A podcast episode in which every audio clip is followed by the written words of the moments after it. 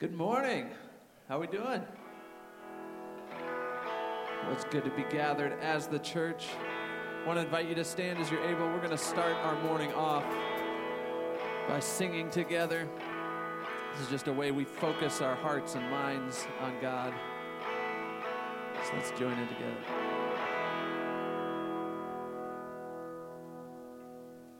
Rich or poor, God, I want you more than anything that glitters in this world. Be my all, all consuming fire.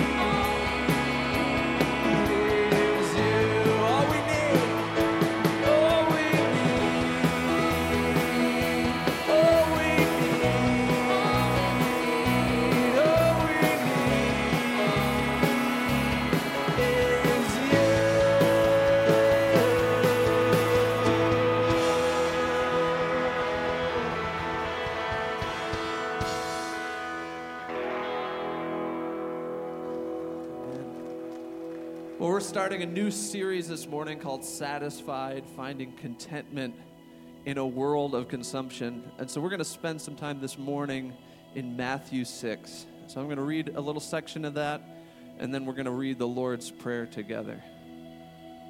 So listen to these words. And when you pray, you must not be like the hypocrites, for they love to stand and pray in the synagogues and at the street corners that they may be seen by others. Truly I say to you, they have received their reward. But when you pray, go into your room and shut the door and pray to your Father who is in secret. And your Father who sees in secret will reward you. And when you pray, do not heap up empty phrases as the Gentiles do, for they think that they will be heard for their many words. Do not be like them, for your Father knows what you need before you ask Him. Pray like this. Let's say this together. Our Father in heaven, hallowed be your name. Your kingdom come, your will be done on earth as it is in heaven. Give us this day our daily bread, and forgive us our debts as we have also forgiven our debtors. and lead us not into temptation, but deliver us from evil. For yours is the kingdom and the power and the glory forever. Amen. Well, you can have a seat. And check out this quick video.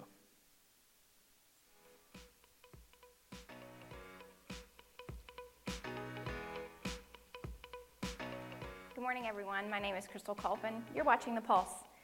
The Pulse is our newest way of highlighting some of the awesome opportunities you have here at First Church. Next month, we would love for you to celebrate Easter with us at whichever First Church campus you attend. At the St. Joe campus, we'll be adding an 8 a.m. service time in the sanctuary to go along with our 9:30 and 11 a.m. services. At the campuses, we'll keep the same service times. We'll worship at Stevensville at 9:30 and 11 and Benton Heights at 11. We're excited to see you there. In March, you also have a chance to experience what it's like to live in poverty here in Southwest Michigan. We're hosting a poverty simulation workshop on March 10th at the St. Joe campus. You know, as Christians and citizens of the world, we're called to serve the marginalized, and to do that effectively, we need to fully understand the barriers they face. So, this event is a great way to walk a mile in someone else's shoes. If you're interested in joining us, visit the Info Hub after service today or go to myfirstchurch.com backslash poverty simulation. I hope you've enjoyed the Pulse. Have a great morning.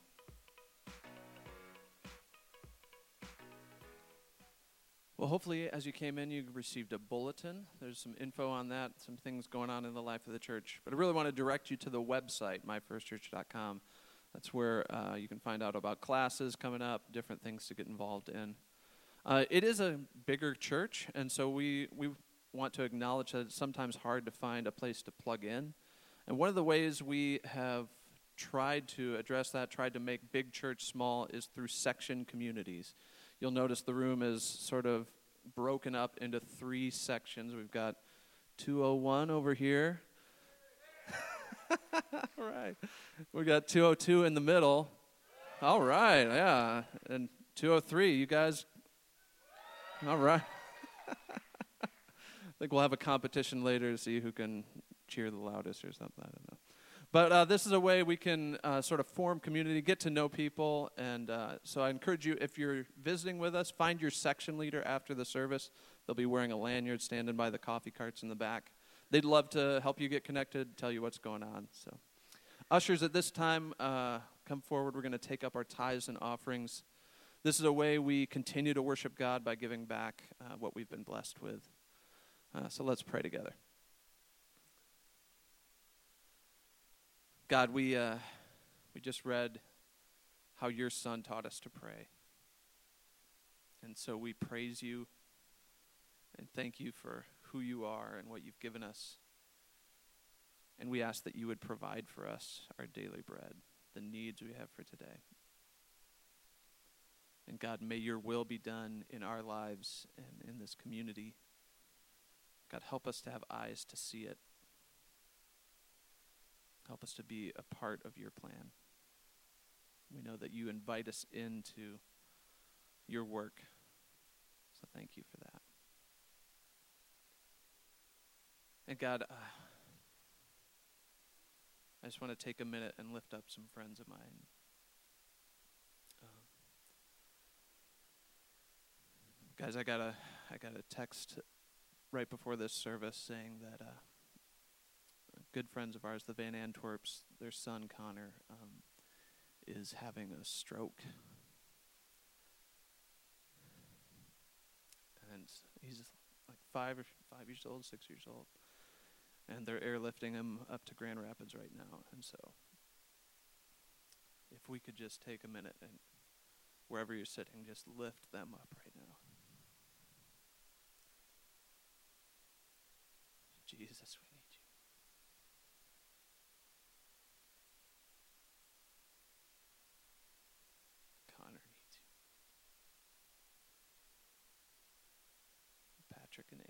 need you right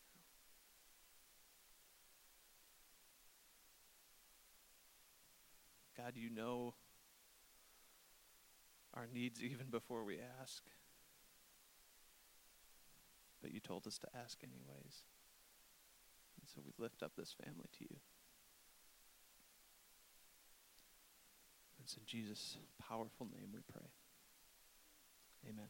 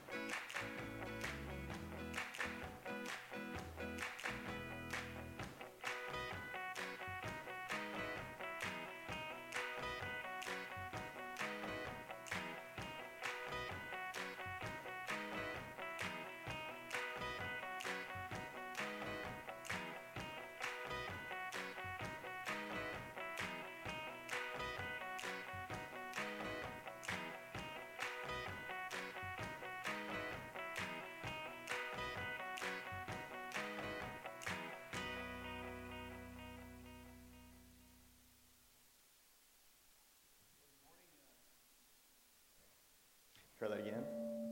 Good morning, First Church. Glad that you, glad that, that you guys are all here with us. We want to welcome those folks that are with us by uh, by way of our internet campus. Glad that uh, you're here, and uh, we just uh, uh, invite you to a new series that we uh, get started this weekend. My son goes up to Grand Rapids to school at Cornerstone University, and he has a new pastor. I've been his pastor his entire life, but now he has a new pastor, Jeff Manion, at Ada Bible Church. Uh, and at Ada Bible Church, there's a, Jeff wrote a great book called Satisfied.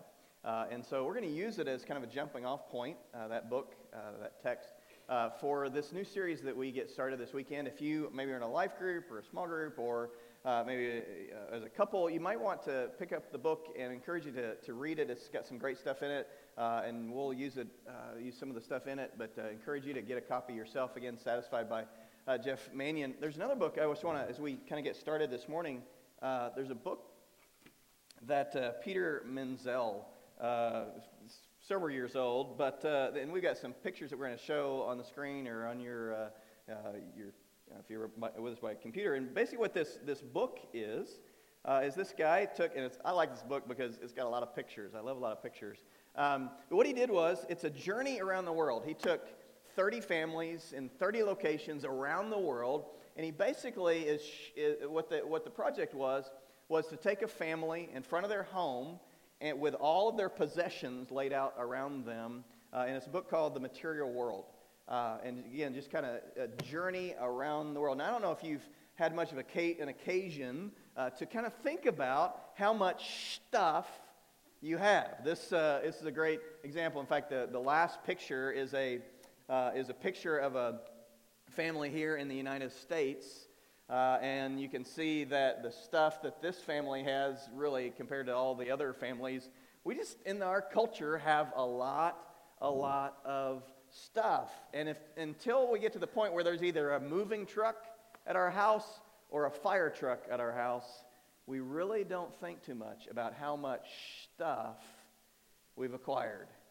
Now, I hadn't really thought about it too much until uh, several years ago when we were moving here. We were gonna we so we were packing and getting things ready, and, and I'm packing all this stuff and putting in these boxes, and we're putting it out in the uh, in the garage, and it just this mountain just has grown in the years that we lived uh, in our home.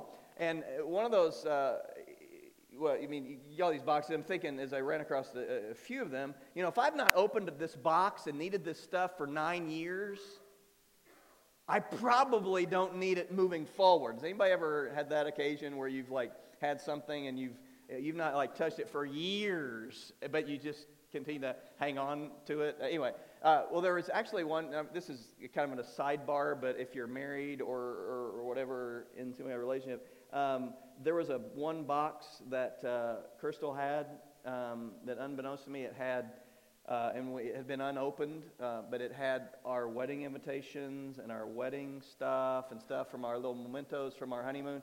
Um, I really underestimated how valuable that particular box was, and so I, you should at least open it and see what's in it before you discard it. That's just a little, that's a pro tip from me to you, just because I love you. So, uh, but anyway, so, but we get into the, you know, we really don't kind of have a context of how, how much stuff we have because we live in this world of consumerism. We, we, we, we have this preoccupation in our culture with the acquisition of stuff.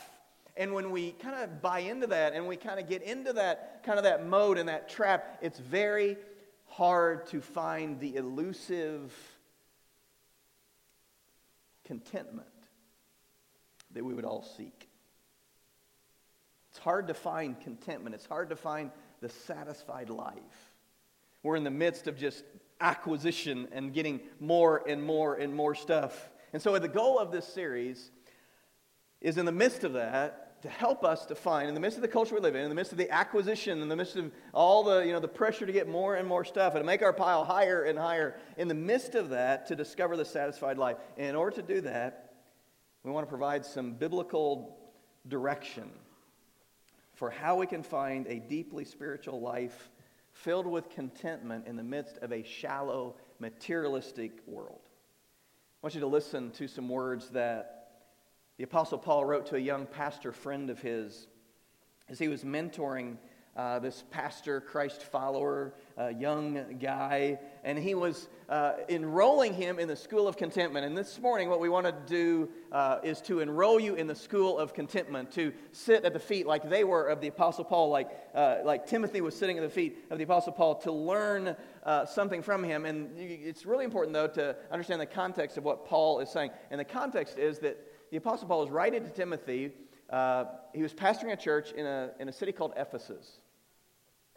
It was a, a church that Paul had actually planted. Scholars tell us that he had, he had pastored it for probably three years. And now Timothy had taken over and was in charge. So he knew the community, he knew the people, he knew uh, what was going on in this community. And so he's saying to Timothy, hey, here's some advice uh, for you as you pastor these people. Here's some things that you can, you can uh, pass on to your people. And we think, well, you know what? It was the ancient world. They didn't have anything. They, surely, uh, talking about contentment and materialism and some of that kind of thing, that doesn't apply, surely, until we really understand what was going on in the city of Ephesus, in the people in which Paul is writing that Timothy happened to be pastoring. And so if you have your Bible, turn with me to 1 Timothy chapter 4, starting with verse 6. Uh, if you don't have a Bible you, might get a, your smartphone or whatever, and you can look it up there. Again, 1 Timothy chapter, uh, uh, chapter 4, um, chapter 6, uh, verse 6. Like I said, chapter 4, but chapter 6, verse 6. Um, and let me just kind of, as you're turning there, here's what's going on in Ephesus. Ephesus is, at this point in the ancient world, is the fourth largest city of the ancient world. It was home to an international port along the Aegean Sea. Now, the Aegean Sea, if you know your, your uh, uh, your geography is just off. It's kind of north of the Mediterranean Sea. It's all connected, but it's the Aegean Sea. And so it was a very important hub of commerce. It was a place where uh, overland things traveled into the port from the Asia, the uh, you know, kind of areas, and, and all of this Turkey and all that, that land into this port. And then uh, it was a port that crisscrossed. They, the, the, the ships ended up here uh, in this port from all over the, uh, the Mediterranean would come here into this particular port. Um, and I just would encourage you to go, uh, if you like this kind of thing, you can go online and you can look up the archaeological uh, remains in Ephesus, and it's really cool what you see. And there's a, there's a marketplace the agora, the marketplace that was actually the size, and you can look at it today if you go, uh, go online and check it out. It was the size of two football fields placed side by side. And that was the marketplace, kind of in the, in the, in the center of, of everything. Along the outside were all of these shops, and you still can see the archways where these shops were. And then on the inside would have been this massive number of kiosks that were there, where people would set up their little uh, places to buy and sell and trade and whatever in this huge uh, marketplace. It would have been kind of the ancient equivalent to the Mall of America there in Ephesus. Anything your heart would desire is there. To be had, to be bought, to be sold there in Ephesus. You could find the latest fashions from, Rome. You could find the spices from, from the Far East. You could find purple cloth from Thyatira. You could find uh, jewelry from Egypt, all there in the markets of Ephesus, this important, dominant fourth largest city, kind of the Hong Kong, the New York of their day, and the people living there were in the same place we were, filled in a, in a culture with all the stuff that everything that the world would have to offer, all of the baubles and trinkets and the stuff. And Timothy, as he's pastoring them, again, in a world not much different than ours, Paul, wanting to help them, pens these words in this letter to young Timothy, and he says this. Verse 6, chapter 6, 1 Timothy. But godliness with contentment is great gain. For we brought nothing into the world, and we cannot take anything out of the world. But if we have food and clothing, with these we will be content. But those who desire to be rich fall into temptation, into a snare, into many senseless and harmful desires that plunge people into ruin and destruction. For the love of money is the root of all kinds of evil. It is through this craving that some have wandered away from the faith and pierce themselves with many pangs. Now, in the next few minutes, again, I would invite you to, with me and with Timothy and with the people of Ephesus, to sit at the feet of, uh, of the Apostle Paul in the school of contentment.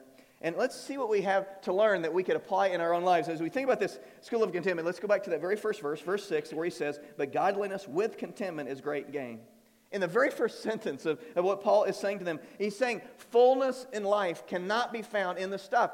Uh, godliness with contentment, that's where you can find gain. That's where you can find fullness. That's where you find satisfaction, where you can find the contented life. It's not all the stuff. And you say, well, wait a minute, David.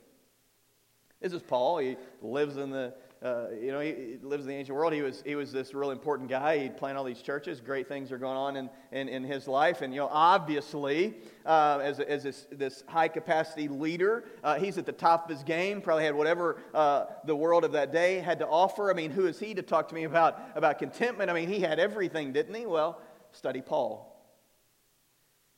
When he studied Paul and he talks about his life, here's some of the things he said about himself. Paul was the guy that had endured shipwrecks, floggings, muggings, treacherous river crossings, he talks about, nights without sleep, hunger, and yet he was able to say the, in, in, Philippians, the fourth chapter, he says, But I have learned to be content. When I've had a lot, I've learned to be, how to be content with a lot, and I've learned to be content when I have had nothing. I have learned the secret, he says. And so the first lesson from the school of contentment is this that life is found in the giver, not in his gifts. Life is found in the giver, not in his gifts. And I purposefully said in his gifts because we need to recognize that every single thing that we have, everything that's in a pocket, everything that's in a car or a bike, everything that's in a, a home or apartment, everything that's in some box somewhere, in some safety deposit somewhere, in some bank account somewhere, every single thing that we have that we own comes from him.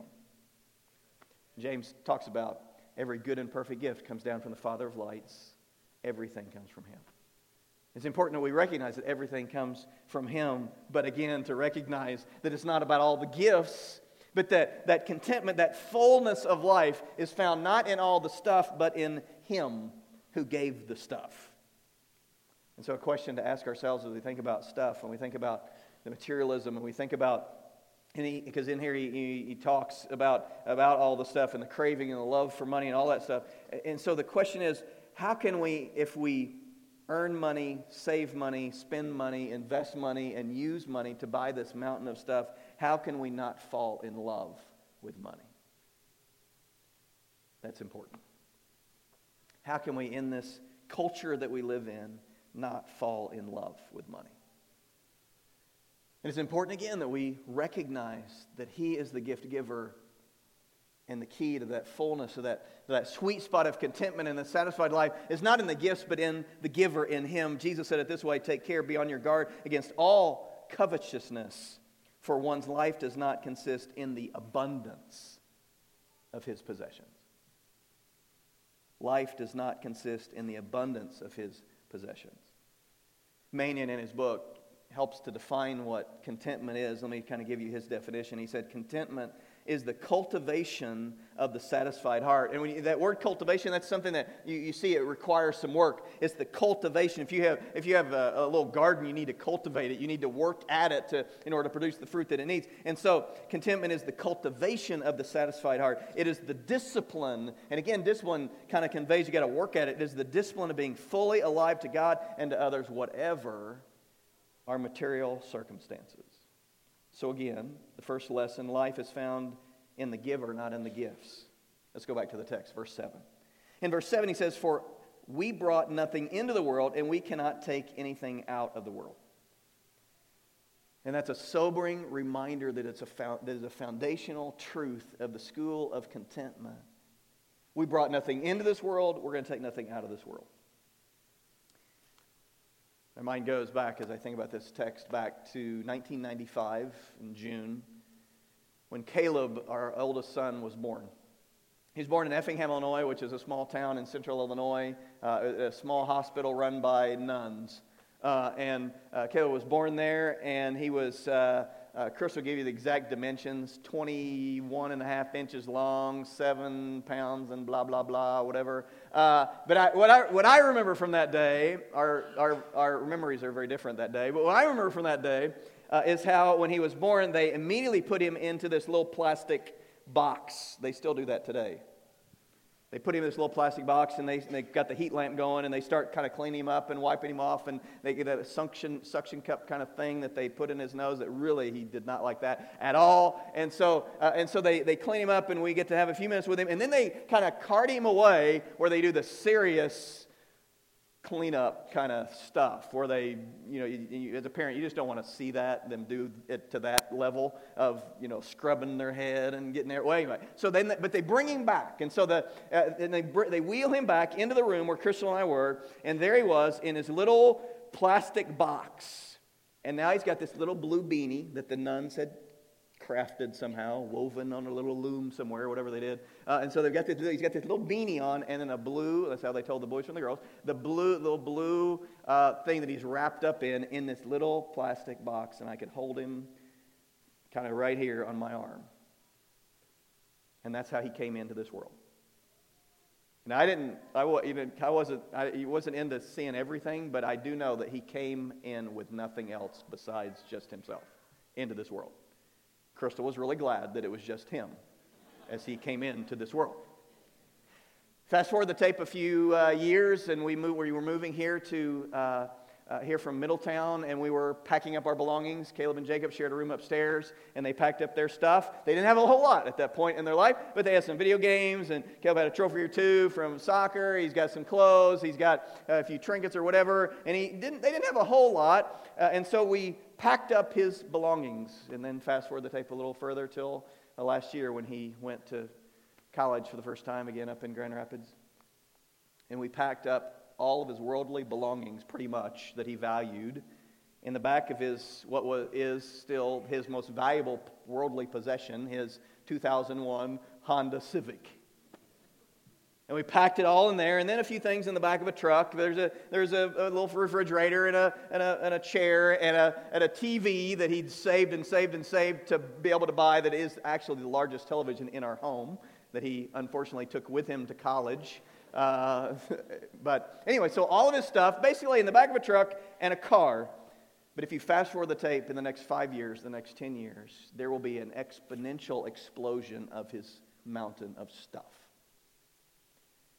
That in time, as he gets a job and he gets maybe a wife and a, and a house and an apartment or whatever, there will be all of this stuff, and it will take a huge trailer truck probably in just a few years to be able to get his stuff from one place to another.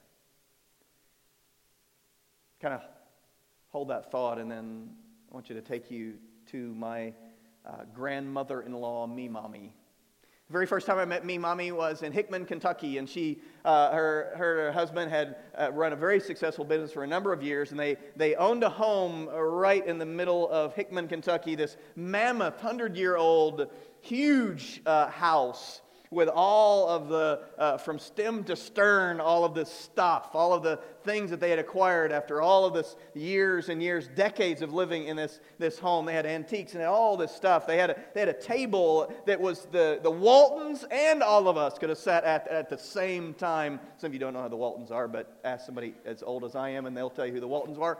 Um, uh, but she just, they had all this stuff.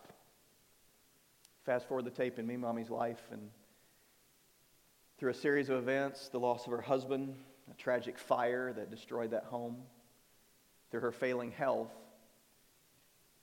the next part of her journey then was a one room one room in a assisted care facility that Crystal's mother worked at where she could be near her mother. And from that massive home filled totally with all the stuff, she was back to a one small room. She had a dresser, she had a television, she had her VCR and her VCR tapes. Again, if you don't know what those are, you can talk to someone my age and we'll tell you. Uh, and she had her Bill Gaither v- VHS videos that she just absolutely loved watching. And she had some trinkets, some things that were very valuable to her. And then she had what was the most important thing in her life pictures all over the place of her family. The thing that really mattered to her. And then I fast forward the tape a little further. And I still remember the day that I stood in a little Baptist church in Hickman, Kentucky. And there was beloved me mommy who loved Jesus and was the most precious, kind, gentle woman you would ever come to know. And it was the other bookend of a life as she lay in a little box, a little bigger than the one that Caleb came into, but simple nonetheless. Because what Paul reminded us of today as we read this passage is that you came into this world with nothing, and you will leave this world with nothing. And the life lesson in the school of contentment is that it is only mine for now. It's all real, it's actually never really mine, but, but it's on loan to me, but it's only, and you understand what I mean, but it's only mine for now, for this short amount of time. And the, in the in between those bookends of when we came in and we're in the little plastic box, and when we go out when we're in the bigger wooden box, in between that, we will never find contentment and satisfaction in the mountain of stuff that this world tells us. If you just get it and acquire it, then you will find contentment. But it's not in any of those things, it's in none of that temporary stuff we have to remember that it's only mine for now. Job, who, when he lost everything, lost all of his world, he was very rich at all this stuff, but he lost everything. And in Job 1, he says this in verse 21 Naked I came, came from my mother's womb, and naked shall I return.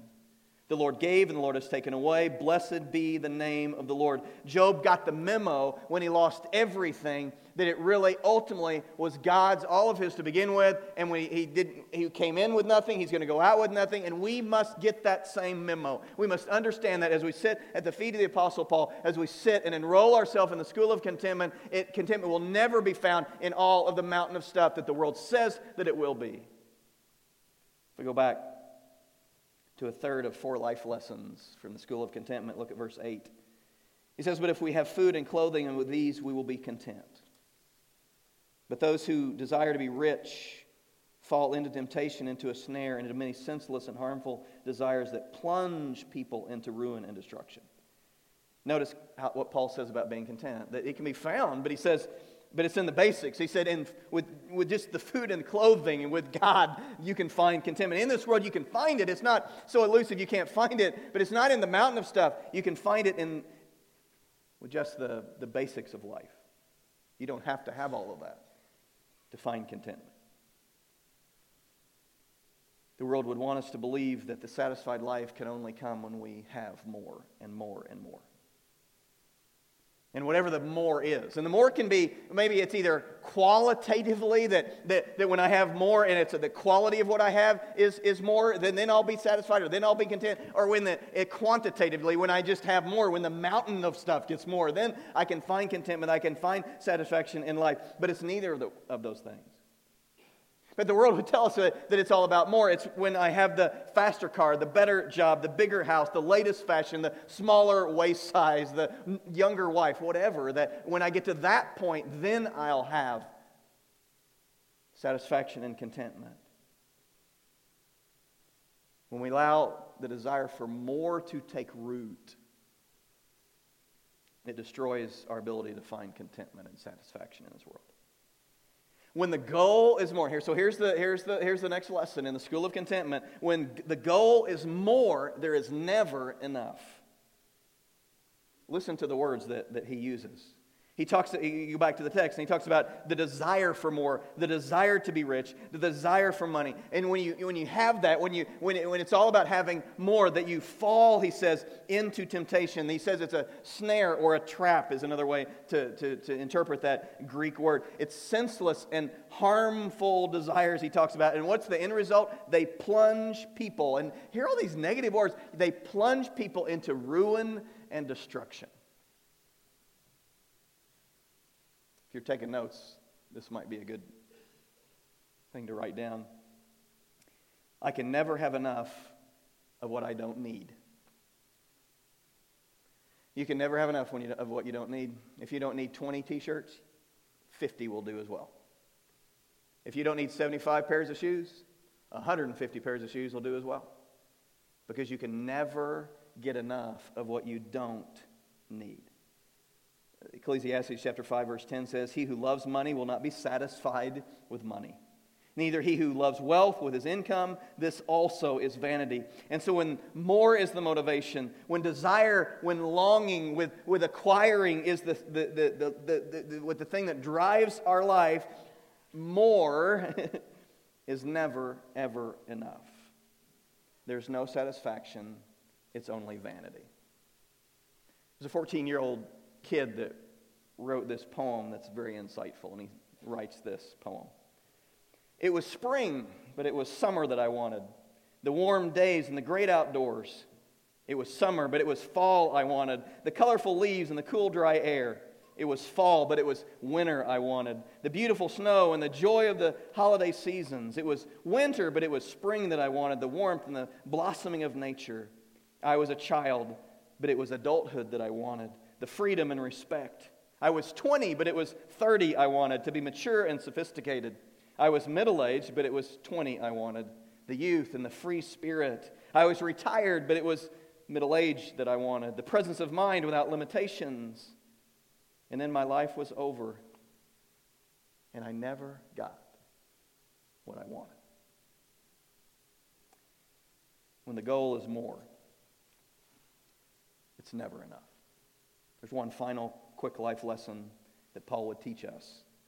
Look at those last couple verses in verse 9 and 10. But those who desire to be rich fall into temptation, into a snare, and into many senseless and harmful desires that plunge people into ruin and destruction. For the love of money is a root of all kinds of evils. It is through this craving that many, uh, that some have wandered away from the faith and pierced themselves with many pangs. Now, before I give you this last life lesson, let me just point out something from the text that's real important. It's really a warning. And he talks about the desire for more. He talks about the love of money. He talks about the love of stuff. And that love of stuff, the love of money, he says, is the root of all kinds of evil. Money, he doesn't say, but he says the, the love, the, the desire, the, the want of it is the root of all kinds of evils. And notice what he says is the end result of that that has resulted, he said, in people that have wandered away from the faith. Haven't we all seen that? I mean, I could look around, I could think of people that used to be here that aren't here.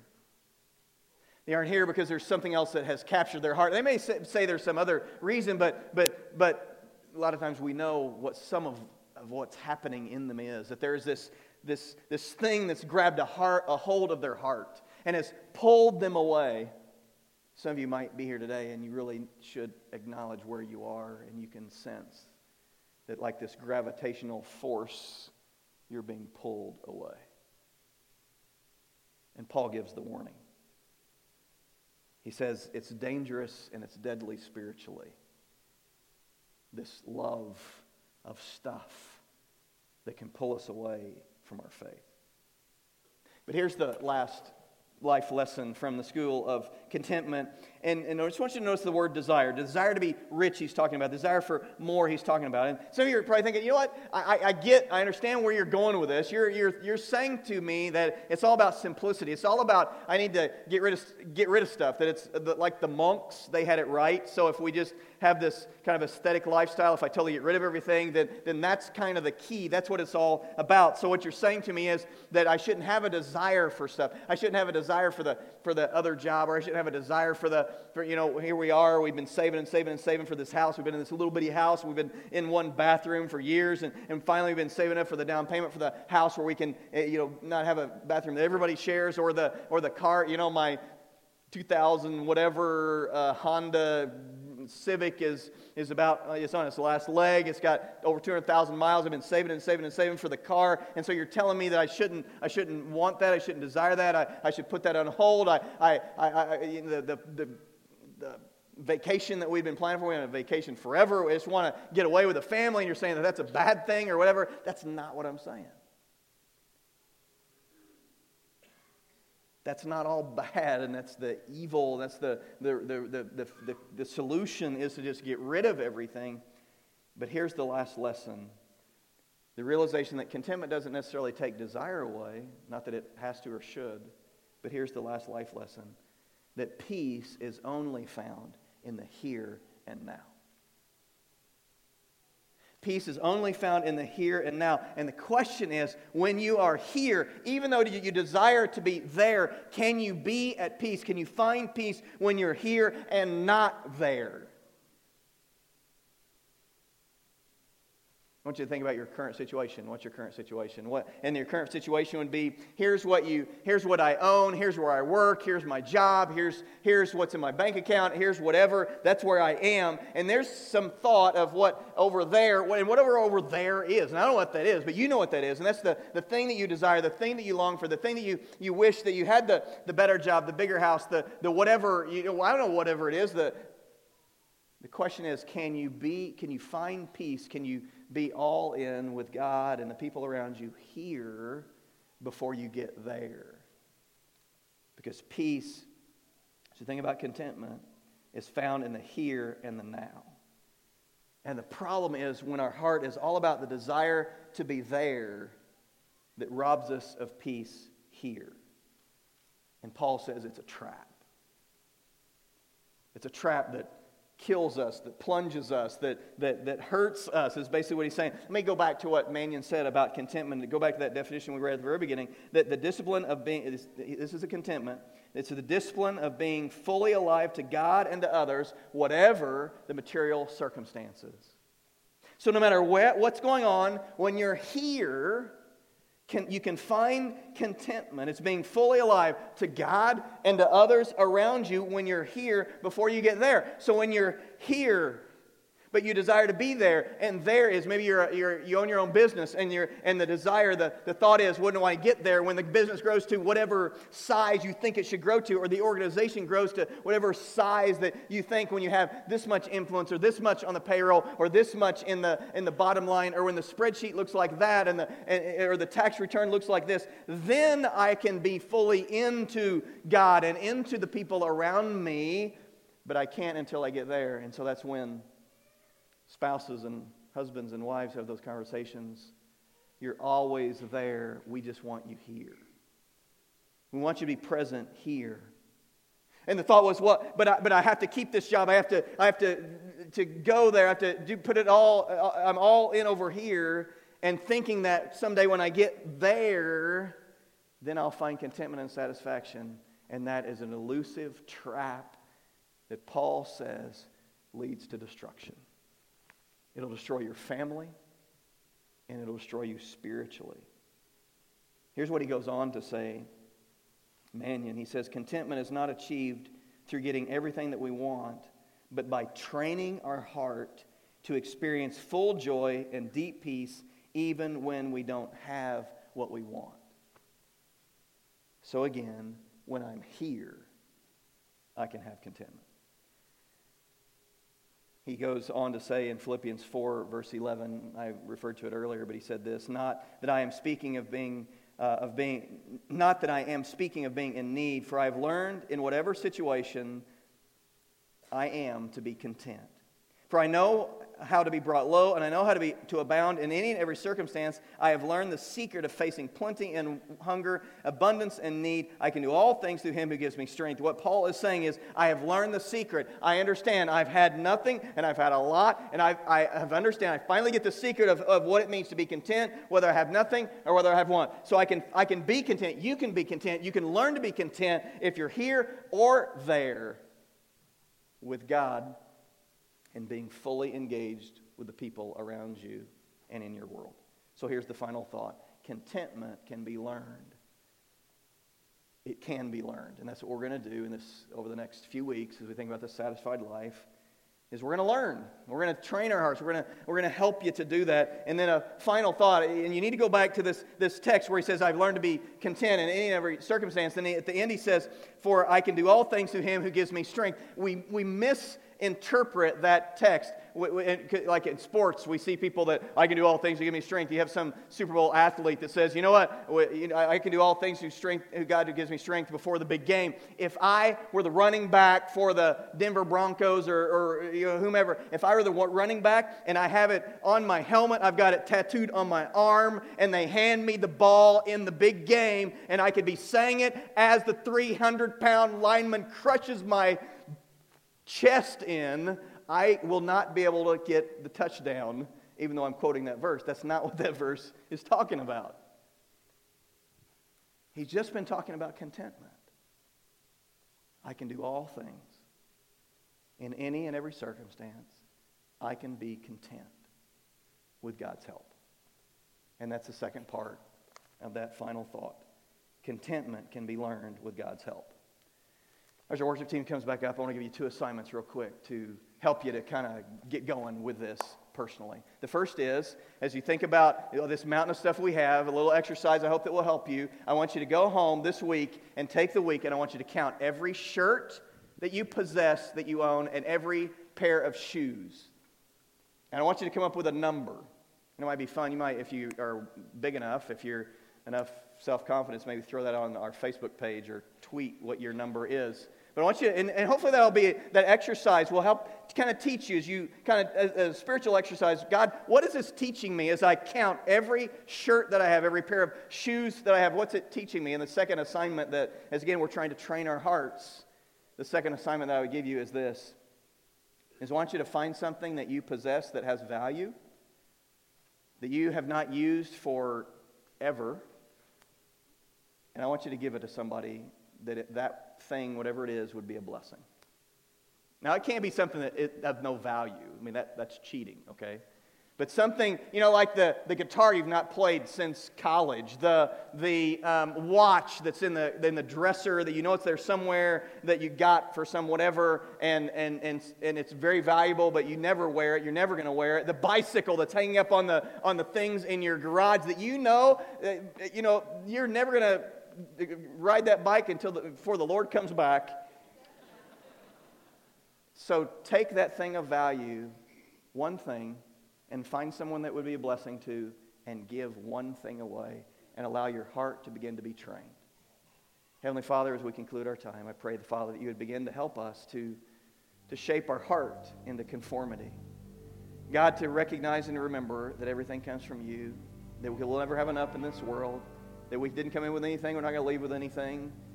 God, I pray that you just shape our heart today. Begin that process of understanding that it's only ours for a temporary time. And God, there's a lot of fun that to be had as we find contentment and satisfaction no matter where we are on the journey of where you're taking us. Help us, Father. Speak to us. In the name of Christ, I pray.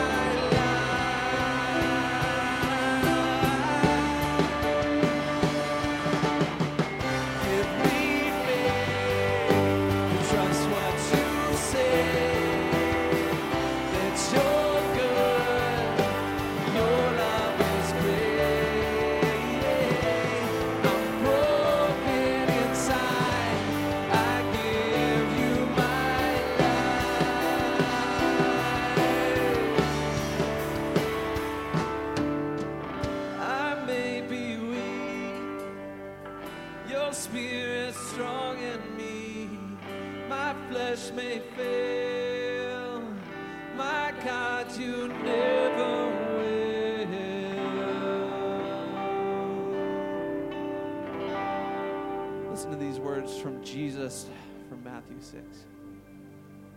Therefore, I tell you, do not worry about your life, what you will eat or drink, or about your body, what you will wear.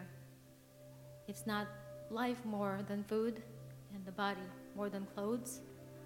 Look at the bird, birds of the air. They do not sow or reap or store away in the barns, and yet your heavenly Father feeds them. Are you not much more valuable than they? Can any one of you, by worrying, add a single life, an hour, to your life? And why do you worry about clothes? See how the flowers of the fields grow. They do not labor or spin. Yet I tell you that not even Solomon, in all his splendors, was dressed like one of these. If that is how God clothes the grass of the field, which is here today and tomorrow is thrown into the fire. Will he not much more clothe you, you of little faith? So do not worry, saying, What shall we eat? Or what shall we drink? Or what shall we wear? For the pagans run after all these things, and your heavenly Father knows that you need that you need them. But seek first his kingdom and his righteousness, and all these things will be given to you as well. Therefore, do not worry about tomorrow for tomorrow will worry about itself. Each day has enough trouble of its own.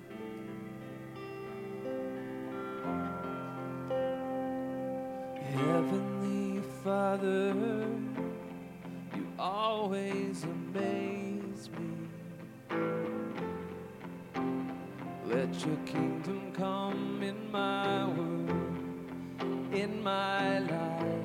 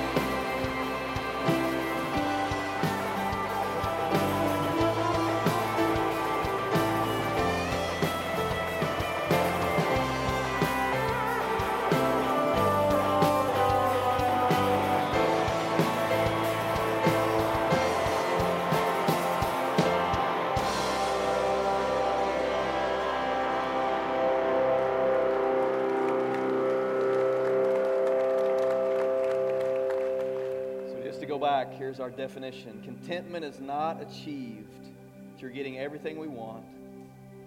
We were just thinking about, you're all I want.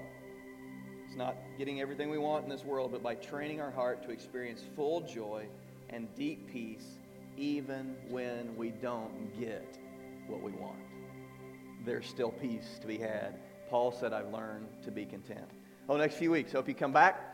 Hopefully, you bring maybe somebody with you that maybe this is a good kind of some life lessons that'll be helpful uh, to them. If you're new, make sure you uh, introduce yourself to the, your section leader. They've got lanyards uh, on in the back or online. Introduce yourself to our folks, uh, our hosts online. Uh, we're glad that you're here this morning. And if you wouldn't mind, we've got uh, some of our team that usually helps us kind of tear down afterwards that are out of town this weekend. And if you wouldn't mind stacking some chairs in groups of 10, that'd be an awesome help. Uh, Lord bless you. Go. Don't forget your assignment. What is it? You're going to count every shirt and pair of shoes you have. Uh, and the brave ones are going to post it on Facebook or Twitter. And number two, you're going to give away something of value to someone this week and be a blessing. Lord bless you as you go today.